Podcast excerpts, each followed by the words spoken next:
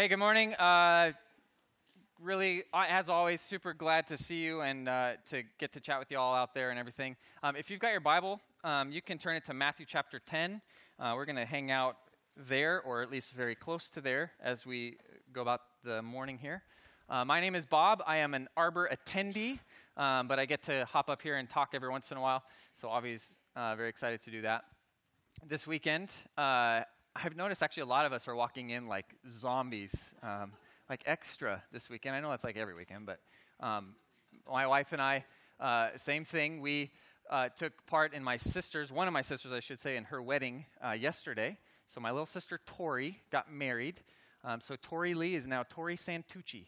The opportunities to join this gene pool are shrinking. I just want you to know because I don't have any siblings left. So if you're trying to get into the Lee family, you got to get on that. Um, so, anyway, so Tori got married yesterday, and my wife Ruth was the matron of honor uh, because she's married. I guess it's the matron, right? Uh, matron of honor. She had a big job. Our daughter was the flower girl, so she had a big job. My middle son was the ring bearer, so he had a big job. And I also had a job, and that was to keep our two year old from ruining the whole event. Um, and I did a good job. I, I succeeded just as good as anyone. Um, the, the reason I bring that up is because I am exhausted from keeping my two year old from destroying my sister's wedding, and um, also because the wedding itself actually plays a, a, really good metaphor for what we're going to chat about this morning. Um, when you have two people who you know come together, they get married, they essentially become united together. Uh, and, and, it's a beautiful thing. There are a lot of similarities between our relationship with Jesus and a marriage, and it talks about that actually in, in Ephesians 5. But one of the other things that happens when two people become united together, um, and sometimes it's uh, you know, it's not the most fun part of a wedding, is two families. It's not just the two people, it's two families that are kind of brought together and united together, right? So, so in this case, we've got the Lee family, that's my clan, right? And then you've got the Santucci family. Um, and they're like this beautiful family. They've got this beautiful cabin on Lake Cabin, all this really fun stuff. Just a, just a great family to, to you know, now be, become a part of. Um, and don't get me wrong, the Lee family, we're awesome. But, you know, we're, we're sitting at this rehearsal dinner, uh, and Tori and Bob are going to get married, and that's like a match made in heaven. But then you've got these two families who are light years apart.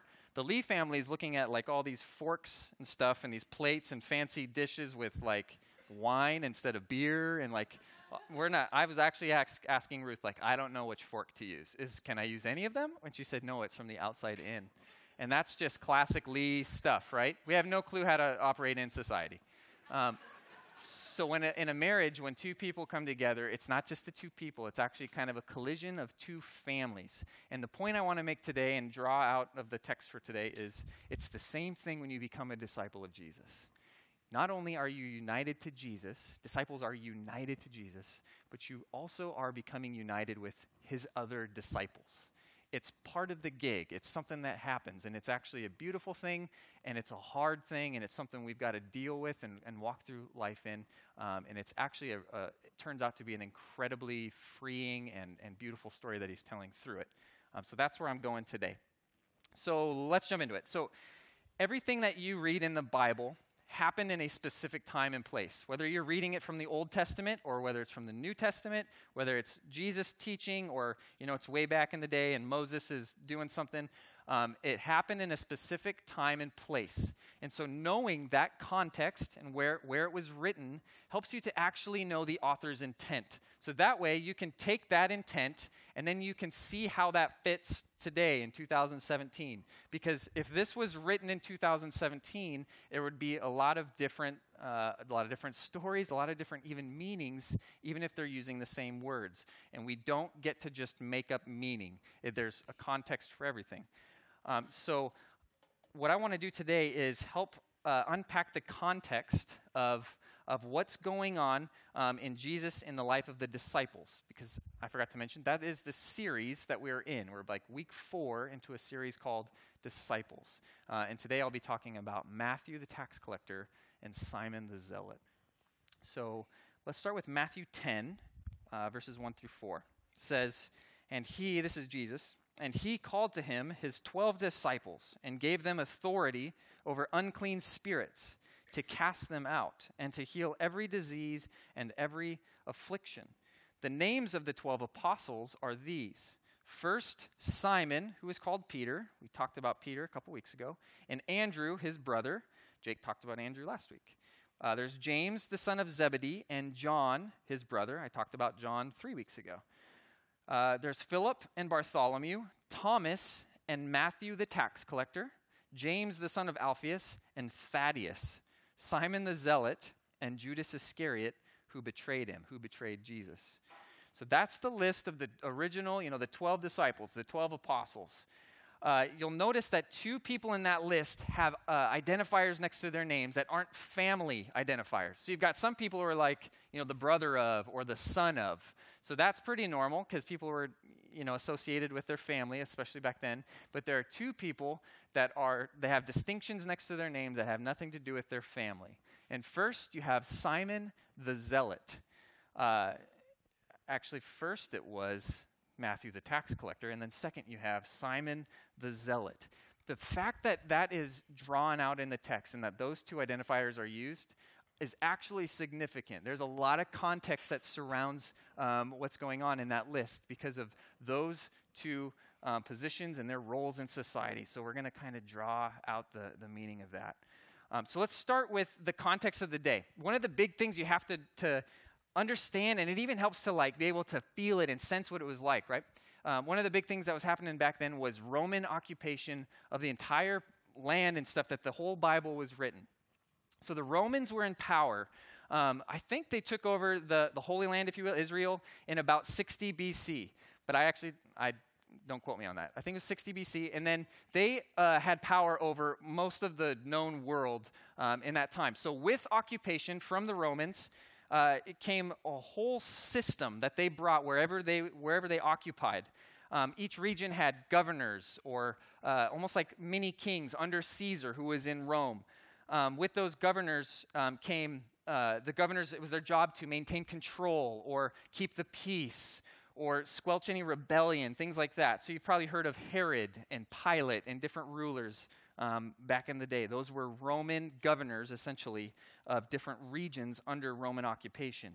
Um, another thing that came with Roman occupation were garrisons or uh, places where soldiers, centurions, right, would be uh, s- stationed essentially all over the empire. Uh, same thing to make sure that they were going to keep the peace. If they were going to uh, expand the empire, then these garrisons would build a force, and then they would move from that place, and they would uh, keep the you know Roman uh, expansion going you have to understand, it's much like today, right? If we were occupied, we would have this um, visceral reaction to being occupied. If Canada were somehow able to roll into Washington state, their entire force, and they took over Washington state, you better believe that as good old Washingtonians, we would have something going on with that, and we would, we would not um, like it. But you have to understand that when this happened, when there was Roman occupation in um, Israel, it had kind of a different flavor to it because uh, one of the biggest reasons that the Jewish people despised being occupied was because of their utter adherence to the idea that only God gets to rule us. They were a theocracy, essentially.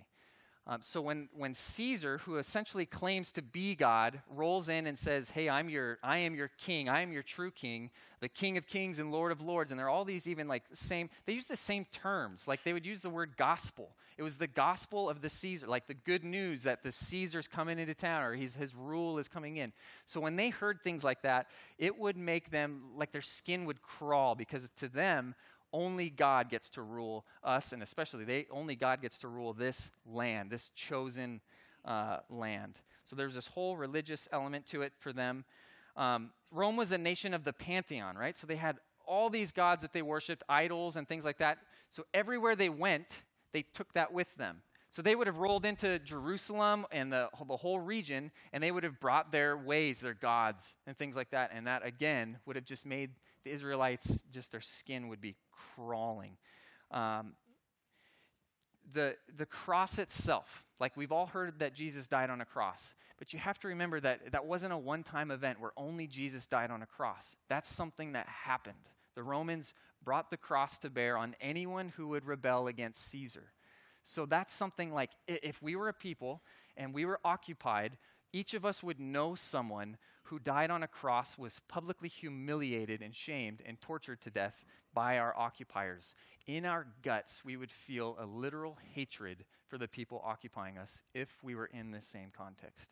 You'll remember that when Jesus was um, born, the Herod, the ruler, was told that there was this baby born and there was prophecy about him that he was the true king. And so Herod, uh, afraid for his own kingship of the region, um, wanted to find out who it was, and he couldn't. So what did he do? He had all the toddlers in that town killed who were age two and under. You've got to take time to picture what that would have been like if we here today in the United States heard that even somewhere else in the United States, that some occupying force rolled into a town and slaughtered all the two year olds of that town, let alone if it was Kirkland, right? If it was our town, if it was my two year old who was part of that, I wouldn't be on this earth much longer because I would find the nearest Roman soldier or Roman anything and I would go out in a blaze of glory on a pile of brass from all the guns I could find, right?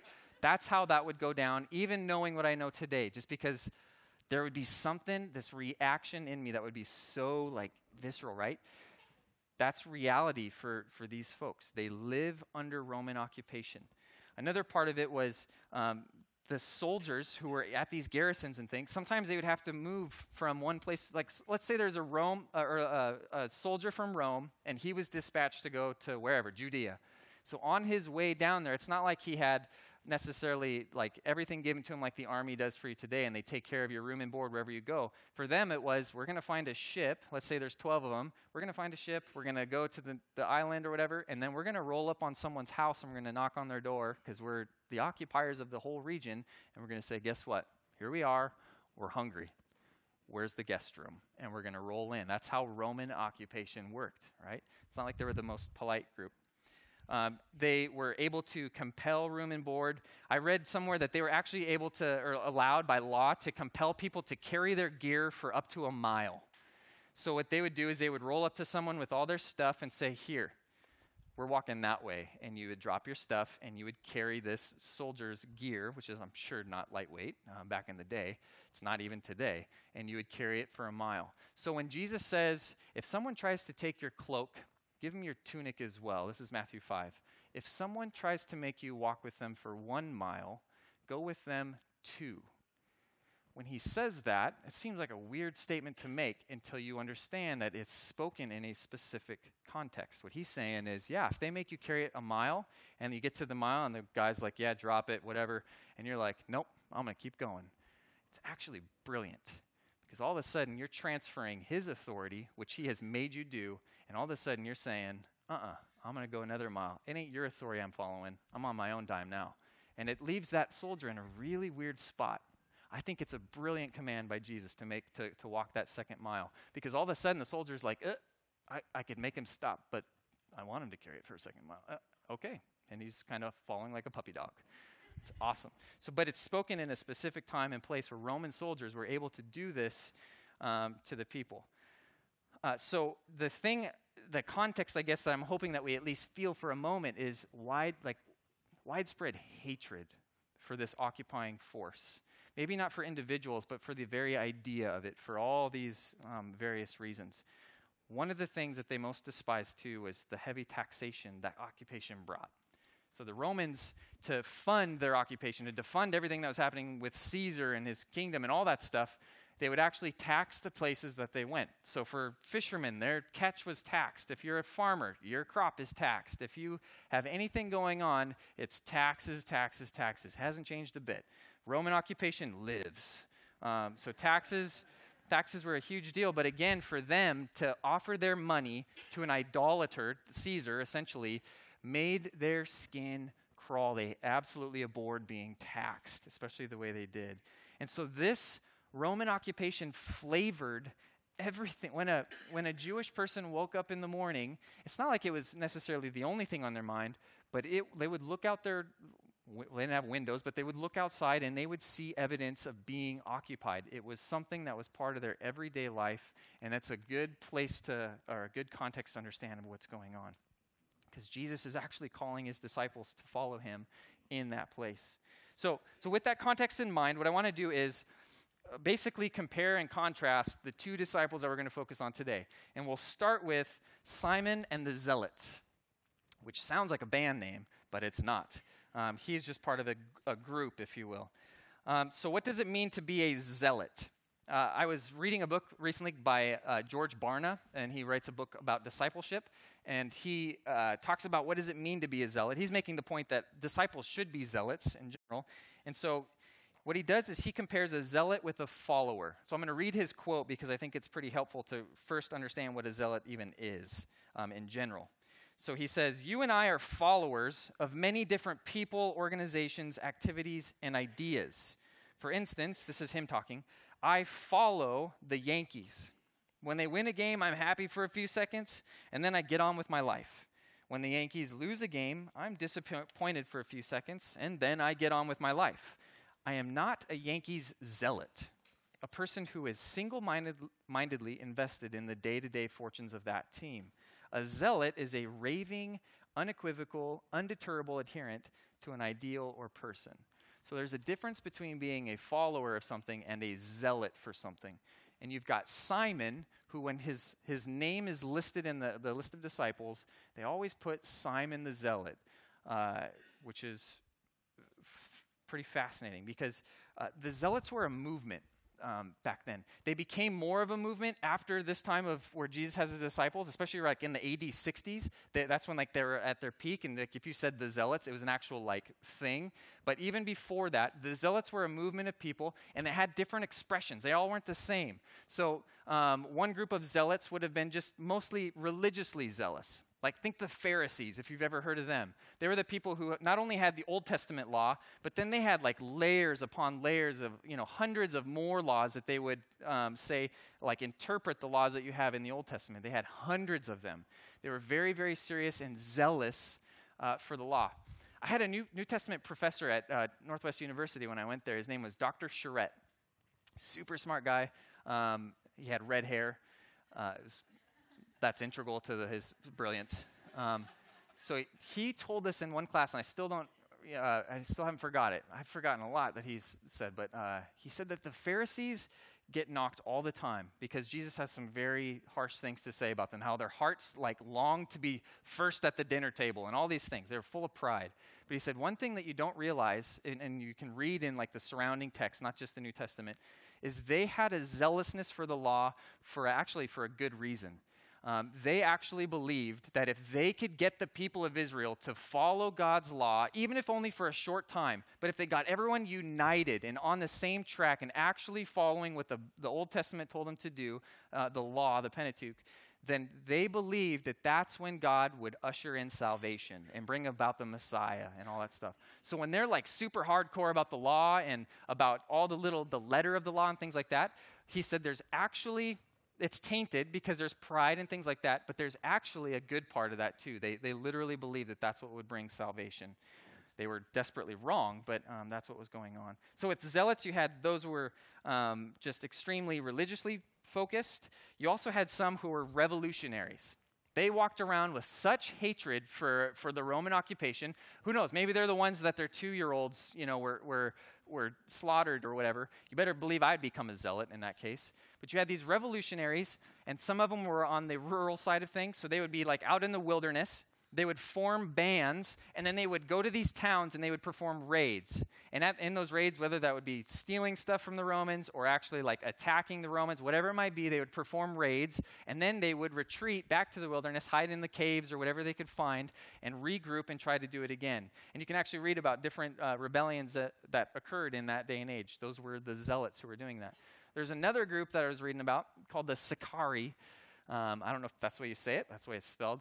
And that's the name of the dagger that they would carry. And these guys were more like the urban version of that, and they mostly operated alone. So they'd be in like a crowd of people, maybe it's Jerusalem or whatever, and uh, there'd be Romans and things like that, and they would take out their dagger. They would actually attack like a Roman or some Roman sympathizer, and then they would disappear into the crowd and they would like go home and they wouldn't like run to the you know the hills or the caves or whatever they would just sort of disappear into nothingness in the crowd and um, and they wouldn't be able to be found So zealots, it was a thing, like uh, an absolute hatred for Roman occupation.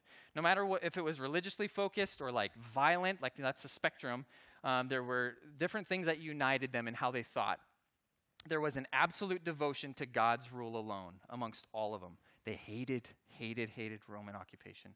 There was a wholehearted commitment to liberty or freedom from outside rule and to be ruled by God alone. There was a hatred of taxation. This is some uh, a quality they shared, and they all had a passion to unite together and rebel.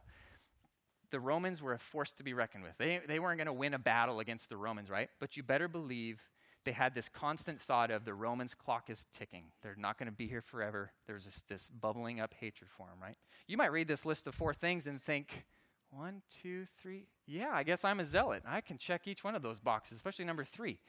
Um, but for them, it was something that they were united in in an absolute hatred. So, Simon the Zealot. You can picture Jesus. He's got, you know, Peter and the, like the fishermen and stuff, and he's walking with his disciples as they do, right? And then he sees, I don't know, we don't know. It, there's nothing more written in here about Simon the Zealot. Um, he's named in a few lists, and that's about it. But you can almost imagine him walking with a few of his disciples. There's not 12 yet, and he sees Simon the Zealot, with however that looks for his life, and he's like, oh, this is going to be good.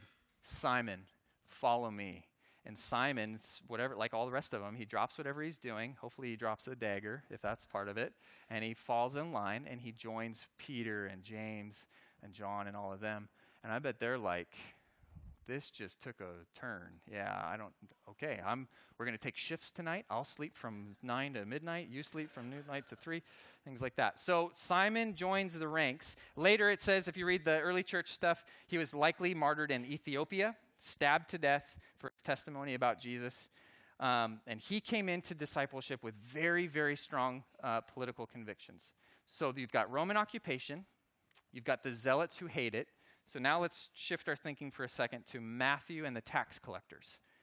A much worse band name, but it would work. It would work if we had to make it work.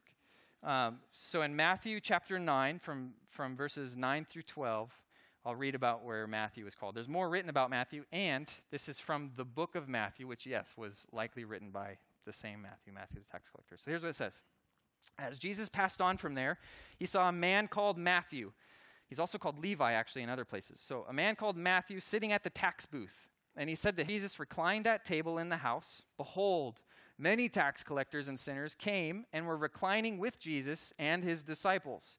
When the Pharisees saw this, there's a group of zealots for you, they said to his disciples, Why does your teacher eat with tax collectors and sinners? That's a big question that's asked right there because they're essentially saying, You want to be like your rabbi. Look at this fool. He's surrounded by tax collectors and sinners. You don't want to become that. So that question is loaded. Uh, but it keeps going. But when he heard it, that's Jesus, he said, Those who are well have no need of a physician, but those who are sick. And goes on to say, For I came not to call the righteous, but sinners. So you've got uh, you've got a group called the, the tax collectors, right? This is a thing back then. Whenever, when, when Rome would roll into a town and they were going to occupy this region, you know, they beat their armies or however that looked in, in the specific regions, what they would do is they would instill tax collection to raise the funds that they needed. Sometimes they would, uh, it would be almost like today, almost like an IRS. They would have city officials who were in charge of doing the taxes. Other times, I read that they would actually auction off the position so that the, the highest bidder could collect the taxes because this was a business opportunity like no other back in the day because that tax collector was then charged to collect taxes for all the different things. But the tax collection system was kind of like it is today, and it was kind of unclear in exactly how much do I owe. Like for me today, when I do taxes in whatever, you know, like January of every year, I just go to turbotax.com, I type in stuff, and whatever it says, I have no idea about the magic that happened behind there, right? I have absolutely no clue how, how much taxes I should actually pay. I do know that if I enter this number and the number goes up, then I like that number more than sometimes when I enter that number and the number says I owe them. So I like to try to change that number. And then I try to, you know, try to dial that up and down a little bit. But I'm, I actually don't even think you're allowed to do that. And so I try not to do that. It's confusing then, just like it is today. So the people back then, the tax collectors, would sit in their booth or whatever it might be, and they would gather the taxes from their people, and they were part of the community in which they were a citizen of the community in which they're collecting taxes. They weren't a Ro- it wasn't a Roman person, it was a Jewish person. This Matthew the tax collector would have been a Jewish person who had something in him that was willing to go to his countrymen and say, I am taking this portion of your crop or your catch or whatever it might be. You owe me this much money. And tax collectors were known to take a lot more than they really needed to give to the Romans. And they became very wealthy by doing that. So it took a very, sp- very special kind of person to become, to be willing to become a tax collector back then. They were hated because they were seen as Roman sympathizers.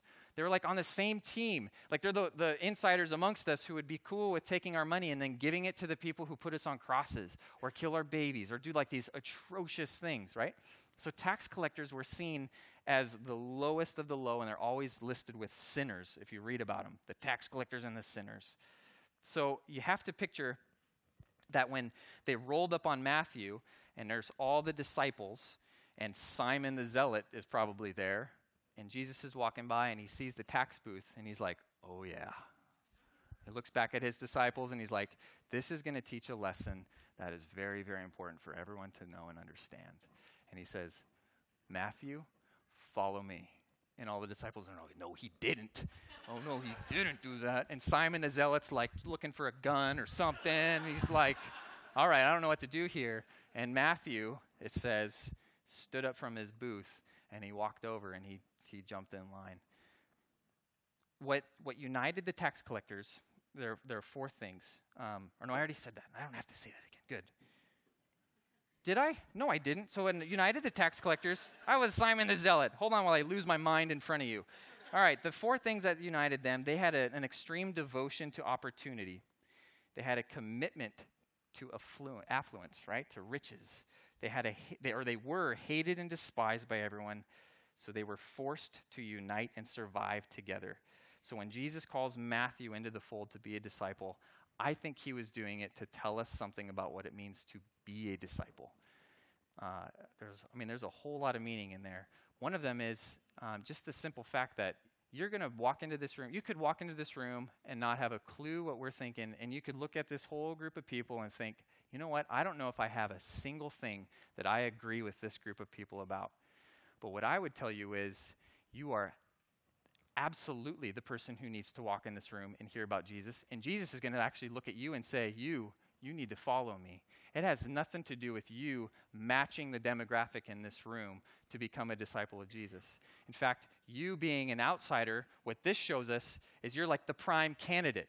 It's like he's walking around looking for people who are absolutely polar opposites. People who get up in the morning and think about nothing but getting rid of Roman occupation, and then bringing into the guy who is sitting there every morning thinking, how can I get more money from this whole, this whole enterprise called Roman occupation? And he puts them both in the same, uh, the same room. So, what happens when you become a disciple, uh, first and foremost, is your priorities absolutely shift.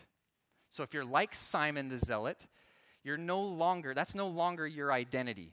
All of a sudden, you're jumping behind the rabbi. You're going to follow him. You're going to go wherever he goes. You're going to try to become him. And so you're no longer Simon the Zealot. Now, you're Simon the disciple of Jesus who has these tendencies to be a zealot, who has these, these convictions uh, about politics and things. And all of a sudden, he has to start wrestling with which of those convictions are in line with following Jesus, which ones are not. He has to decide which ones am I going to reject which ones, which convictions am I going to redeem? Because there are some really great qualities about being a zealot, right? This is a guy of passion. He's a guy of conviction. You want to keep that. You don't want to lose that. But if it's all hatred towards the Romans, you better believe that following Jesus, you got to lose that. He's going to teach you about loving your enemies and praying for enemies, things like that. So your priorities change. You're no longer Simon the Zealot. You are a disciple of Jesus who is coming into line with it.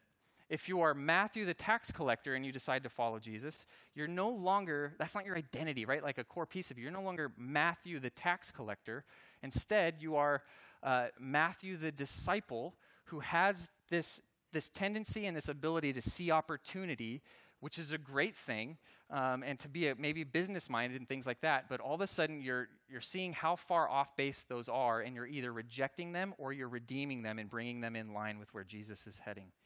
It's the same for us today. Uh, actually, Jonathan Alexander at North Shore made a brilliant comment uh, a few months ago, and I haven't forgotten it. He said that when you decide to follow Jesus, you've probably still got your place in the world. Maybe you're a teacher or you're a, a web developer or whatever you might be, a mom. Uh, and what he said was, you have to know that when, when you are a web developer, for example, you are not actually, that's not actually your place. It's not actually your thing. That's not actually your vision. What you are is you are a disciple, cleverly disguised as a web developer. If you're a teacher, you're not actually a teacher. The vision that the principal is giving or whoever, um, the parents, I don't know where that comes from, you're not actually a teacher. Instead, you're a disciple, cleverly disguised as a teacher. For me, I'm an operations director at a nonprofit in Kirkland, but not really. The vision of stronger families in Kirkland actually isn't my vision. I am there and I've got my desk and I've got my team and all these Excel sheets because I'm a huge nerd, but I'm actually, to the core of me, I'm a disciple of Jesus, cleverly disguised as an operations director. That's something that happens to you when you become a disciple. Whether you're coming in from like you know, you've got these core convictions that are nothing like what you find in, in Arbor Church or whatever, or whether you're someone like, um, you know, Peter and the crew who are just good old Jewish boys and they, they know the Old Testament front and back and all that stuff. No matter the spectrum, that's what happens. So, first, your priorities are shifted and you see yourself differently. The other thing that happens is your relationships, or even you could call it your relationship filter, actually changes. So all of a sudden, Matthew and Judas, or I'm sorry, Matthew and Simon, the zealot, are following Jesus and they spend all day, every day together. They sleep in the same room or, you know, under the stars, wherever, wherever Jesus is going, that group of 12 is following behind. And Matthew is walking and Ju- or Simon is right next to him the entire time. What you don't read in the New Testament, which to me is um, very revealing, is you never hear of Simon the Zealot and Matthew the tax collector, the tax collector having issues. And this does not sh- um, shy away from stuff like that. Like when Peter sticks his foot in his mouth, the New Testament is the first thing to write it down and be like, oh, yeah, Peter did the, it was an idiot moment for him. When, whenever that stuff happens, it's one of the reasons I actually believe the Bible, is because it, you wouldn't make this stuff up. They are, at times, boneheads, right? And they make this or make these mistakes, and the New Testament records it. Uh, but what you don't hear is that Simon and Matthew had all these issues. It's because what happened was once they fell in line behind Jesus, all of a sudden they were following something so much bigger than the things that they had their minds on before, that all of their priorities shifted and they started to match up with Jesus, and it made the rest not necessarily go away. I'm sure Simon still had his convictions about the Romans, but what he saw in Jesus was the best way to oust the Romans was the Jesus way of, of love and turning your cheek and all these different things. It changed him. For Matthew, he didn't lose his tendency to be a business minded person and to, to, to want opportunity and stuff, but instead, he saw Jesus as the actual best opportunity in front of him. And it's the same thing for us today. What, whatever we're doing or wh- whoever we are in our world, when you, when you look at Jesus and when you look at the people that he's with, you have to understand that Jesus is we mean it for real. He really is the answer that you're searching for, and you're finding it in the wrong places, both for Simon, Matthew, and for all of us in between. That's what's happening.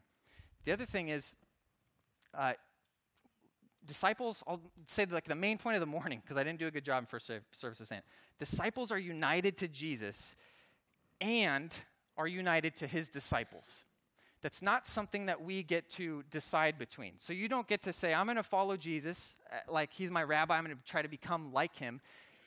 But all the other Christians are kind of a weird bunch. And I'm going to kind of, ooh, I'm going to feel my way through that one and connect with some and not with others. It's, it's part of, the, in a way, it's part of the deal. It's like when my sister married Bob Santucci, all of a sudden she is now part of the Santucci family, and the Sant- Bob Santucci is now part of the Lee family, right? It's it's part of the, uh, the unity that's going to happen between the two. It's the same exact thing for us. When we're called to be a disciple, yes, you're called to follow Jesus, but you're actually also called to find yourself in unity with his people. Whoever is on your right, whoever is on your left. Uh, and then you follow Jesus together. So for us, I'm not saying like, hey, your best friend is now in this room and they're actually sitting right next to you. And that's what Jesus calls us to. All I'm saying is we have to have a different filter on our relationships.